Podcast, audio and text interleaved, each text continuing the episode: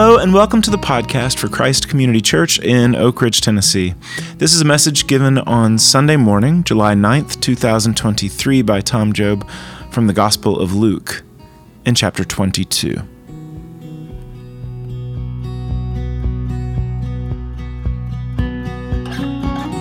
I wanted to read to you guys out of Luke chapter 22. And it says in verse 17, Jesus said, um, When the hour had come, Jesus and his apostles reclined at the table, and he said to them, I eagerly desire to eat this Passover with you before I suffer, for I tell you, I won't eat it again until it finds fulfillment in the kingdom of God. And after taking the cup, he gave thanks and said, Take this and divide it among you, for I tell you, I won't drink again from the fruit of the vine until the kingdom of God comes. And he took bread, and he gave thanks, and he broke it, and gave it to them, and said, This is my body, which is given for you. Do this in remembrance of me. Lord, I do ask you that what we're about to do, that you would help us to understand it more deeply, understanding it, understand it in a way, in a transformative way. Help me, Lord. Help all of us. We're on holy ground. In Jesus' name, amen. So, um, Lee's about to take over this part for the next like couple of months or so and um, but this was kind of an in-between sunday and he had to lead worship and so um, but so what I'm to so I've just finished a thing on Sunday mornings about the book of Revelation.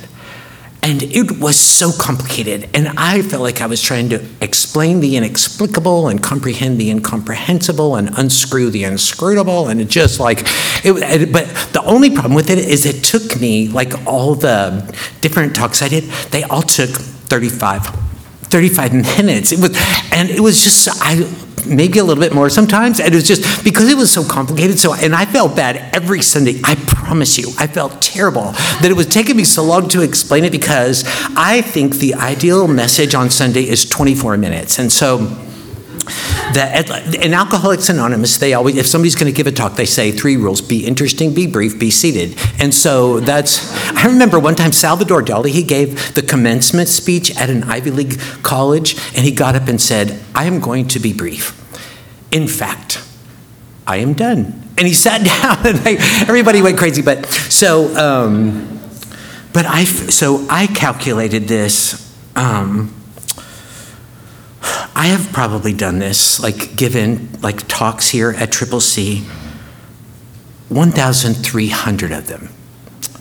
So in the last 27 years, if they average 35 minutes, that's 45,400 minutes. If they had been what they should have been, and I am so sorry, it would have been 31,021 minutes.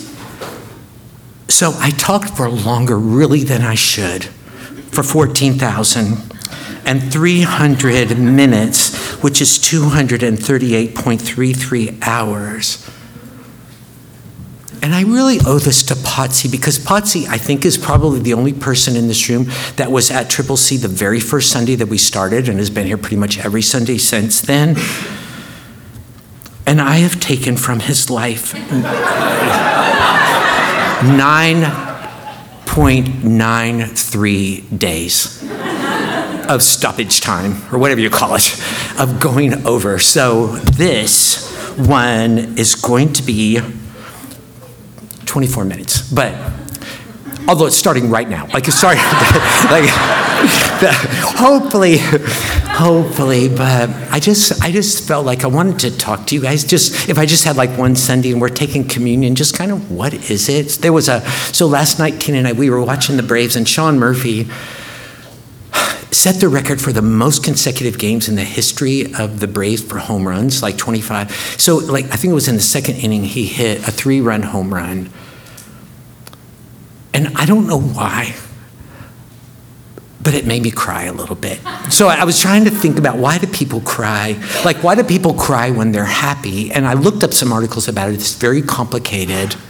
But that nobody really knows. Some psychologists and psychiatrists believe that it's your brain trying to find homeostasis. So, like if you're too happy, it's a way to make you a little bit sadder. And I don't really buy that. But one of them said that your, your hippocampus, which is about as big as an almond, is so small that when your amygdala, which is your emotional center, sends down either real happy or real sad, your hippocampus doesn't really know what it is, but just knows that something's strong is coming on, so I better turn on the water just to make sure, you know, so that that might be what happens. But a lot of times, like when, like Lee and I would, you do weddings, and the and the the the bride comes down, the groom, and when and the groom starts crying, you know, like a lot of times they will, and you're pretty sure it's happy, but it's like. I've never really. So is this good or or not? So but like so when you do, so when we do communion, like when we take communion, is this a happy time or a sad time? Because we're remembering it almost always in most places I've ever been kind of a super sad time because I guess we're because we're remembering what Jesus did for us. I had a friend, he came to know Jesus in Italy. He was from Argentina. His name was Mar- Marcelo, but he was he was so sweet. But I was just explaining the gospel to him and telling him and I just said I said Marcelo, the reason that you could know that you're forgiven of everything is because Jesus because Jesus when he died that way he was paying for you. He was doing it for you because he loved you. And he just got so sad. And he said, I didn't want him to do that for me. I didn't want him to have to do that for me. And I said, Well, it's a little late. Like he already did it. So he did do it.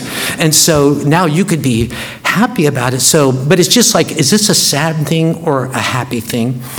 And in down through the history of the movement of followers of Jesus, they've always called what we're about to do the Eucharist. And Eucharist is a Greek word. The EU means good, and the charis, the C H A R I S T, it comes from the Greek word C H A R I S, where we get the word C H A R I T Y.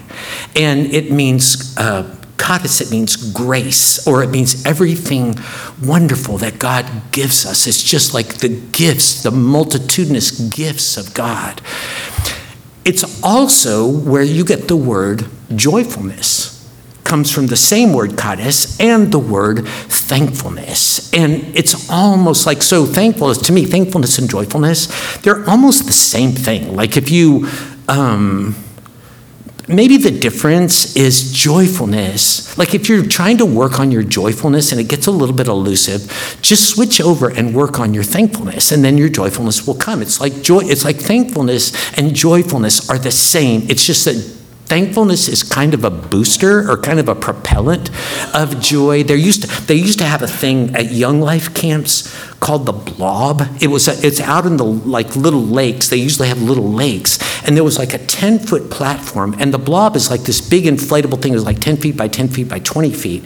This was before like lawsuits and stuff. But they and so what the, and what they would do is two people would go up and they one would jump on the Blob and get up towards the front, and then another person, usually a heavier person, would jump on the blob and send the first person like 10 feet up in the air and they would land in the water at what phase of the spin they're doing you know whatever. So and it's kind of like thank like thankfulness is like the blobber and joy is like the blobby you know but or it's kind of like if, if grace and thankfulness had a baby. It would be joyfulness. And so when it so that's what they call so that's what they called that's what people have always called the communion is the good the good joy or you know the good thankfulness so when in 1 Corinthians chapter 11, when Paul is talking about it, it said that on the night that Jesus was arrested, he took, he took bread and he broke it and he gave thanks. And sometimes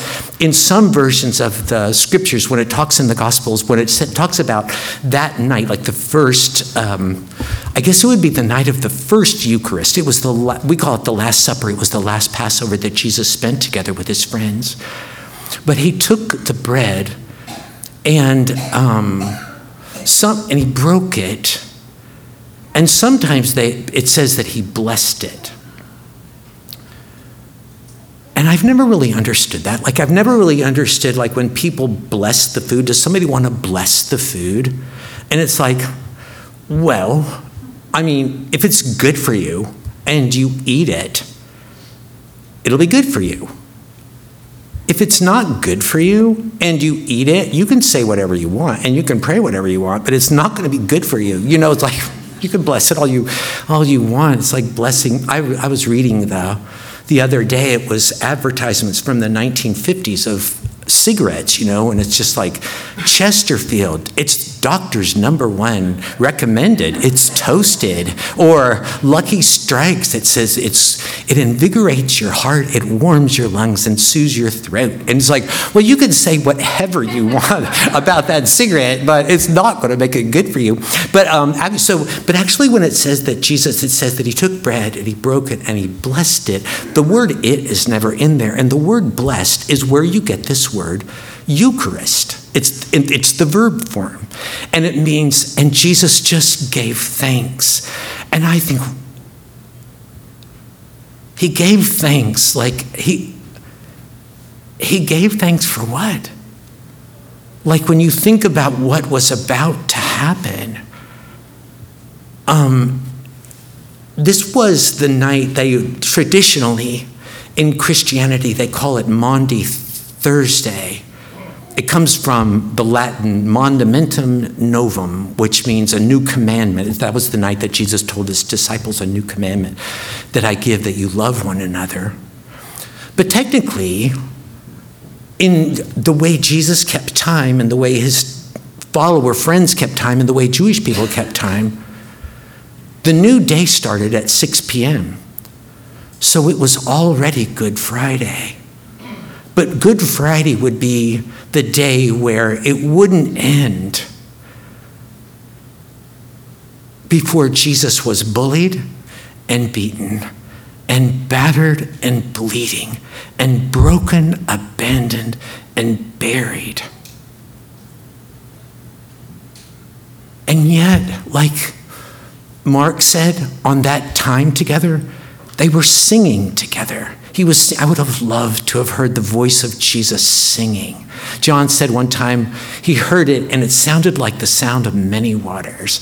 There's a, in, in Johann Sebastian Bach's St. Matthew Passion, and it's about the passion, the sufferings of Jesus, and it's almost all from the words of the scriptures. And Jesus sing, is, sings a lot. And Jesus is a bass baritone voice. And it's just so beautiful. But to think about Jesus singing, and that was the time that he told his di- disciples, don't be upset about anything, don't be troubled about anything. Well, I mean, if they knew what was going to happen, they would be super freaking out.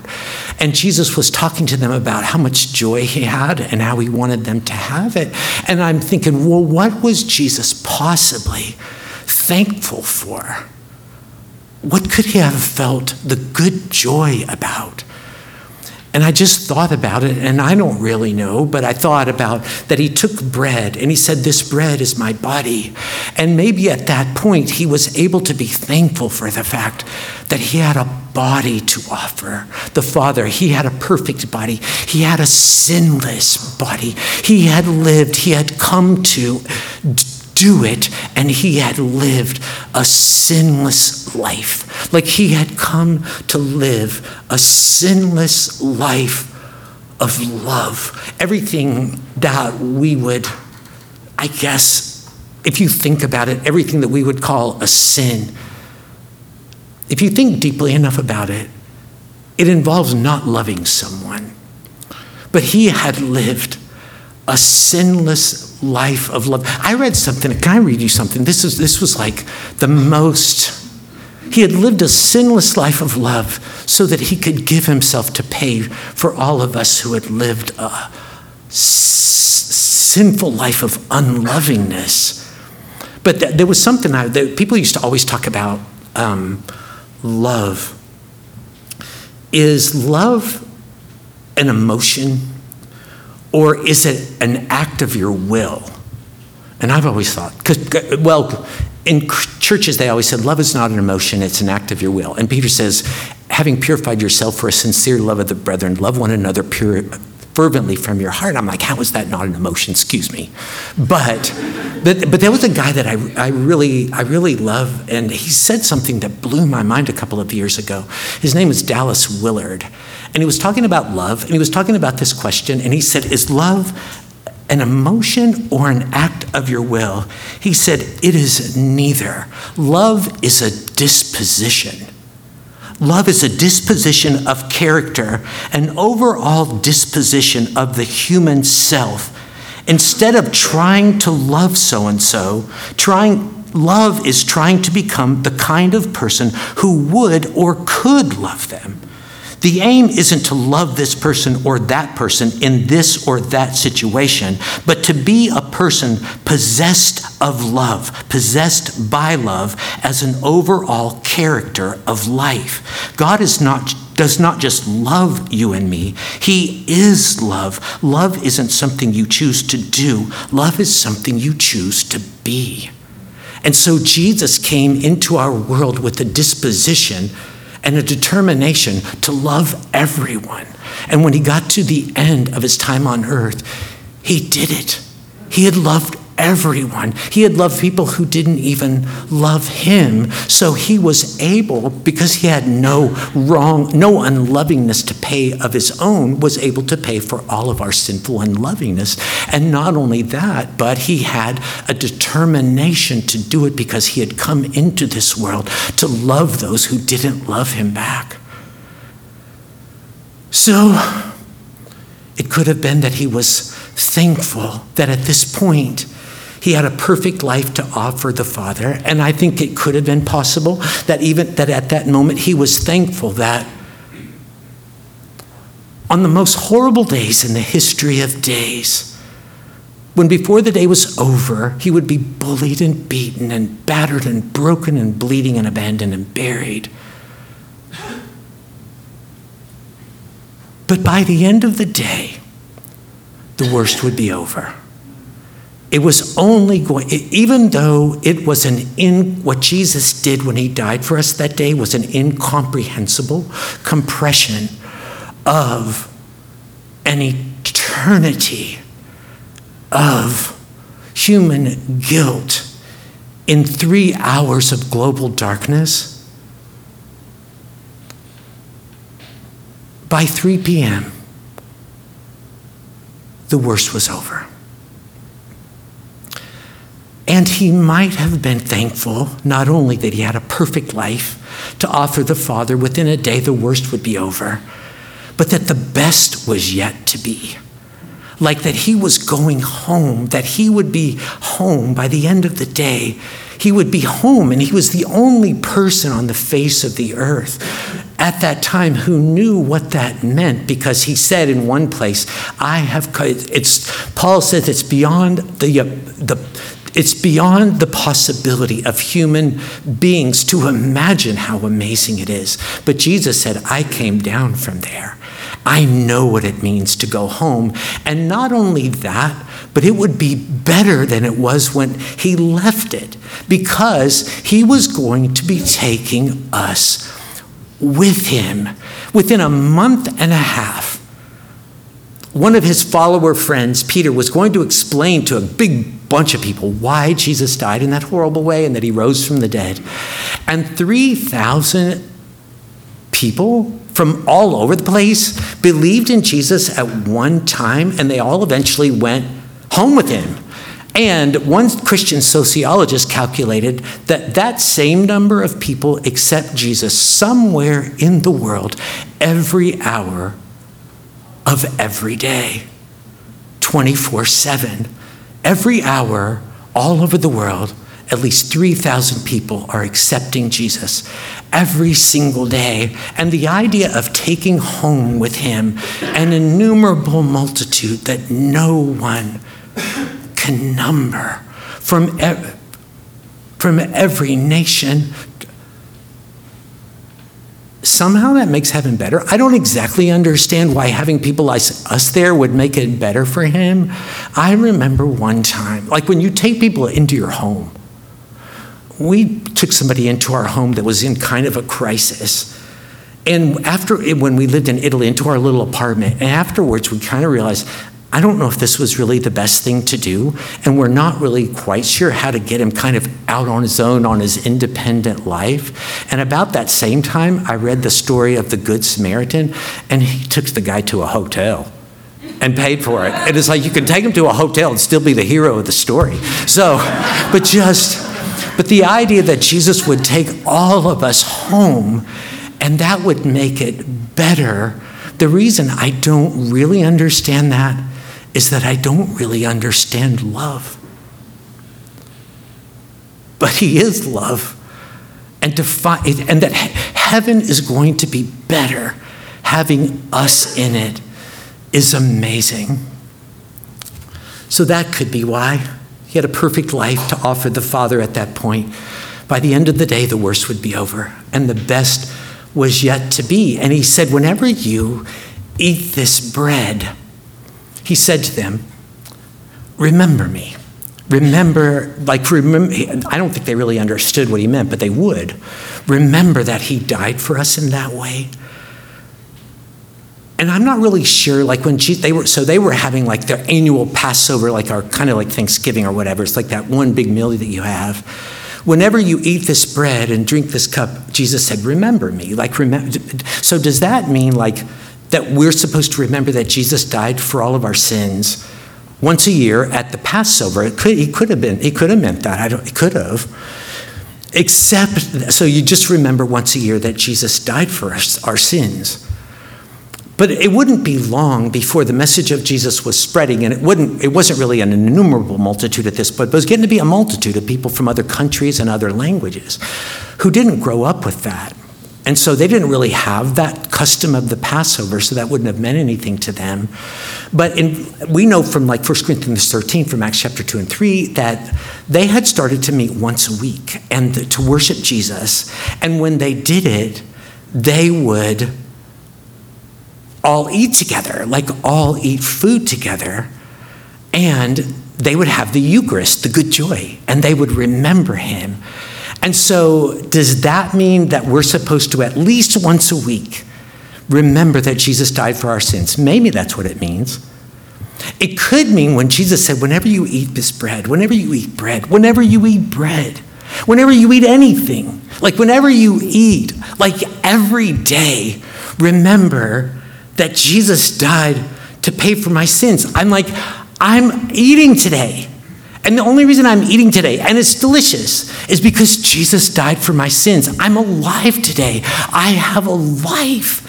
And it's because Jesus died for my sins. Everything I have, everything that's sweet, every pleasure, every joy, every love in my life, everything that's fun, the only reason I have it is because Jesus died for my sins.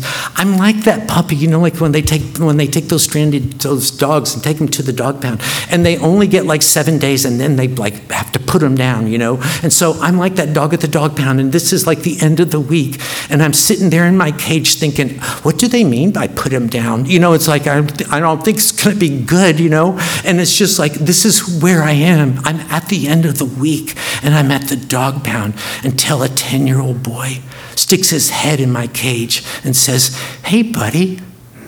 You're going home with me today and both of us start wagging our tail. You know what I mean? It's just like, that's my life. The only reason I have a life and people to love and fun and pleasures is because Jesus died for my sins. And I'm supposed to, and, and I need to be thankful every single day for that, every single day for him, every single day that he died for me. And you're like, thankful for what? Well, just in the same way that he was thankful on that life, on, on that night, I am thankful that I have lived a perfect life to offer the Father. And somebody's like, wait a minute. You didn't live no perfect life. Like that, that, the reason Jesus had to come here and do all that is because you haven't lived a perfect life. I know, but the New Testament says that when I believe in Jesus, I, I sense, you know, I know that I need him to save me. I'm a mess, you know, I needed him to save me. The moment I trust in him, I'm completely forgiven of everything I've ever done, thought, or said that's bad and unloving, everything I ever do, say, or think that's unloving, everything I ever will do, will think, or will say that's unloving and bad, in one instant. But not only that, Paul says in Romans chapter 3, verse 24, the moment I believe in Jesus, not only am I forgiven of everything I've ever done, do, or will do in an instant, but I'm justified. And that's a word that means that God pronounces me or declares me perfect. And like, well, I'm not perfect. And he's like, well, what happens is, it's kind of mysterious, but in the same way, when Jesus was dying for us, all of our guilt was transferred to him, even though he had never done anything wrong. Justification means that when I believe in Jesus, all of his perfect righteousness of love, as if I had loved everybody in the world from the day I took my first breath, was transferred to me. And that God sees me as righteous and pronounces me righteous. And somebody might say, Yeah, but I'm not righteous. And I would probably say, You might want to shut up about that. Like, I mean, if he says we're righteous, don't fight him. Like, just take it. You know, so, but the fact that he sees me like I'm thankful that because of Jesus died for me, God sees me as perfect. Like, it's the perfection of Jesus, but it's that, you know, so, and it's mine. And not only that, but the worst is over for me. Just like for him on that night, it wouldn't be long before the worst would be over. And now in my life, the worst is over. I still have problems and I still have troubles and all that stuff, but I have Jesus with me. And having him with me, like the worst problem you could possibly have, but you have Jesus with you and he's walking you through it, is a thousand times better than any problem without him with you. So for me, I guess I could say the worst is over and the best is yet to be. And there's coming a day when he's going to take us home. It's what he, like, he's going to take us home eh, because in some way he understands, and I don't understand, that heaven will be better with us there, but he's going to take us home. And Paul said that we've never been, it's never entered into the heart of man what it's going to be like and how amazing it's going to be. And we can't even imagine it, except that in the prophets and in the Gospels and all through the New Testament, it says one thing about heaven is if you've ever been to a super fun party, like if you've ever been to a party where there's a lot of food and a lot of, you know, everybody's laughing and eating together and dancing and stuff, heaven is going to be a party. And it says it over and over and over again. It said, one time Jesus said, said um, he told a story where, uh, because they asked him, why do you keep hanging out with these people you hang out? You always eat with them and laugh with them and talk with them. It's, and he said, So it's like a man had a 100 sheep and he lost one. He went and found it and he called his friends and he had a party. And a woman had 10 coins and she lost one. She searched for it, she found it, and she called her friends and she had a party. And a guy had two sons and he lost one. And when, he, when his son came home, he threw a gigantic party. Somebody said, that stars are actually holes in the sky where the party lights are shining through. So it's just going to be a party. We, and, and in a minute, we're going to eat together and we're going to talk and we're going to laugh. And it's just a tiny infinitesimal taste of heaven's going to be all of that. And just like at times a million, we used to have in Italy, we used to, in our church in Italy, we had people from 17 different countries. And so, and we always did this where we would have the Eucharist together once a month and then we would all eat together and everybody would bring food from home and they would, like, and people from 17 countries. You just don't ask, ask questions. You just eat it, you know. And so then, uh, but it was it was so much fun. And there was a there was a woman in um, in our church. Her name was Benedetta, and she was the greatest cook in all the world. She was about 55. She kind of became everybody's mother, but and everybody ate her food, her food first. And we were just when she died, she died of cancer. And at her funeral, there was everybody from every, all the countries of the world that were in our church, and they were all talking about how amazing she was. And one person said Benedetta was such a great cook that when we're at that marriage supper of the Lamb and everybody's eating and laughing, she'll be the only person in heaven who will say, does anybody else think this pasta could use a little more basil? But that's. but I have the life that I have. I have everything that I have. And I need to never, ever, ever forget it's because Jesus died for my sins. The happiest people I've ever known in my life are people who that was the governing emotion of their heart. I am so thankful because Jesus has died for me and I'm forgiven and I'm nothing, nothing, nothing but thankful. My life is a continual Eucharist. I, I, I, wrote somewhere this week uh, about John Newton. Who John Newton was he was a horrible person, and then he accepted Jesus and he became a sweet, beautiful, loving person. On his gravestone, it said it says John. He died like when? When did he die? 1800 what? Gosh, it must have been like 1793 or something like that. But he said John Newton, clerk once an infidel and a libertine, a servant of slaves in Africa, who, by the rich mercy of the Lord Jesus Christ, was restored and pardoned and appointed to preach the faith that he long tried to destroy. But he preached into his 80s and he used to forget what he was preaching about. I've probably gone 27 minutes, but he was. He would forget what he was preaching about, and somebody would remind him, and he said, Now I'm an old man, and I can only remember two things. One, I, I am a great sinner.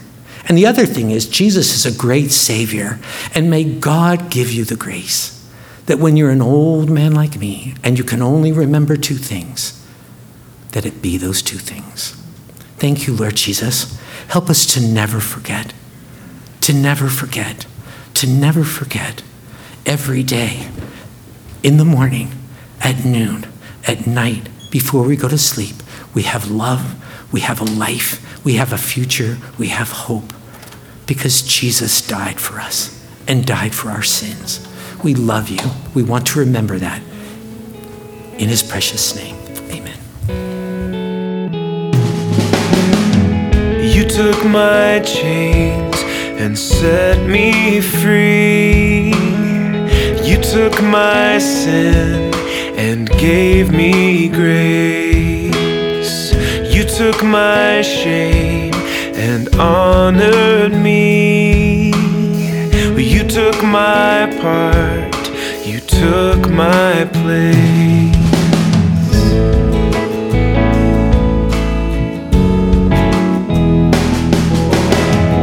You're bringing joy to my despair,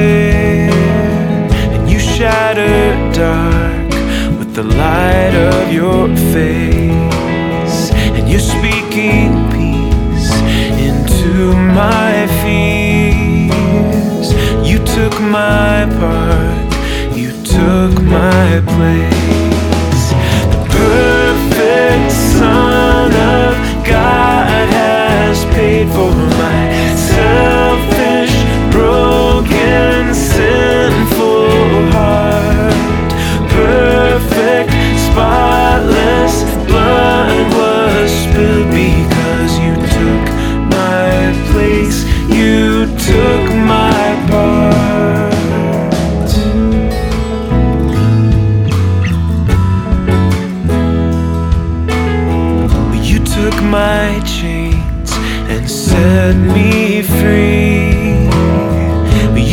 My sin and gave me grace. You took my shame and honored me. You took my